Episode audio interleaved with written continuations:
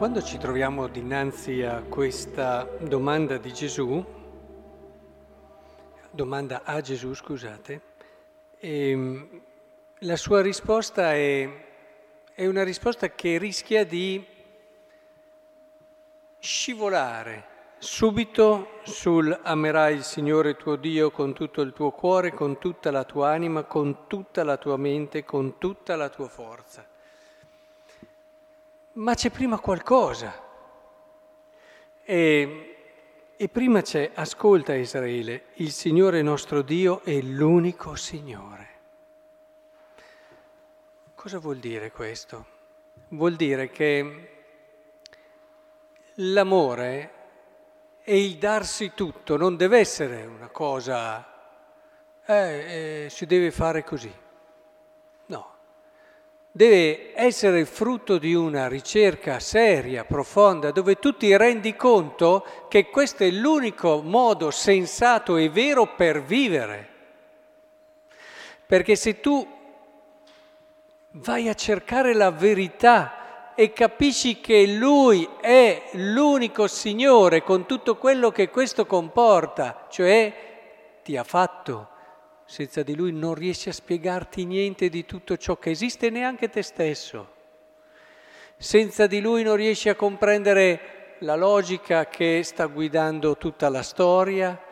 Senza di Lui rimani sospeso tra teorie più o meno scientifiche ma non riesci ad andare al fondo di quello che è il tuo essere adesso qui. L'amore, quello vero, quello che ti porta a dare tutto, nasce solo da una consapevolezza che sì, io tutto quello che sono ha senso grazie a Lui. Lui è l'unica verità che ci sia, allora gli do tutto. L'amore non è una cosa irrazionale, scriteriata eh, o addirittura malata, no? Ma io ti do tutto perché tu sei tutto. Non c'è niente di più grande di te. La prima lettura è molto, molto bella in questo senso. Qui si parla eh, non soltanto i tori, ma la lode a te. E, non cavalcheranno più su cavalli, né chiameranno più Dio nostro l'opera delle nostre mani, ma sì, cosa chiami Dio? Una cosa che hai fatto tu? E ricordate il Salmo 134 che dice, ma sì, quegli dei lì, eh, che hanno occhi ma non vedono, perché ce li siamo fatti noi, fatti di oro, anche cose preziose, ma sono, sono statuette hanno orecchie e non odono, hanno bocca ma non parlano. Eh. È importante che impariamo a distinguere le cose che sono idoli, le cose che non possono avere in sé la ragione di tutto ciò che esiste, andare in profondità, scavare e capire, capire rendersi conto di ciò che è realmente il fondamento di tutto. E quando lo comprendi, allora la scelta del dare tutto a questa persona per noi, che è Dio, questo Dio assoluto, persona è anche un po' riduttivo, ma per capirci,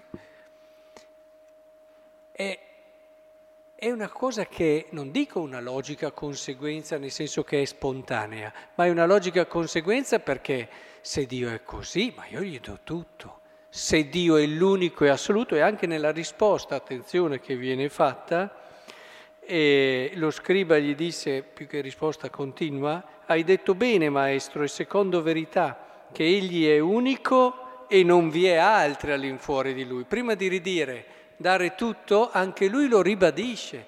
Lui è unico e non ce ne sono altri. Ma se questo è vero, ricordate quell'ateo che diceva se io credessi in Dio non potrei fare a meno di pregare sempre. Ma perché questo è un discorso logico. Non magari nelle preghiere che ti impediscono di fare altro, ma vivere la propria vita come preghiera. Ma se io ho capito chi è Dio, ma come faccio a vivere se davvero ho compreso il mistero della sua persona, come faccio a non vivere totalmente per lui? Per questo vi dico, prima di andare a vedere ama Dio con tutto il cuore, bello anche da sentirsi, suona anche bene, fate bella figura a dirlo, però prima di andare lì, fermatevi prima, lavorate su quello, va bene sforzarsi, impegnarsi per essere migliori, ma date fondamento a questo essere migliori, perché non sia solo una cosa che passa, oppure sapete, quando non si dà questo fondamento allora ci sono le cose dove io sono molto rigido e le altre cose che lascio passare anche gli elefanti e quelle altre cose che... perché si va un po' così, non si è dato quel fondamento come una barca che non ha, eh, che non ha solidità e senza il fondo, che non taglia l'acqua e quindi balla da una parte all'altra. Andate in profondità cercate di capire chi è il vostro Dio, scoprirete che tutto quello che siete è frutto suo, tutto quello che guardate avanti, la vostra unica speranza non può che essere Lui. Tutto il vostro passato riceve luce da Lui. E allora capirete anche voi che il nostro destino più bello è proprio quello di amarlo con tutto il cuore, con tutta l'anima e con tutte le forze.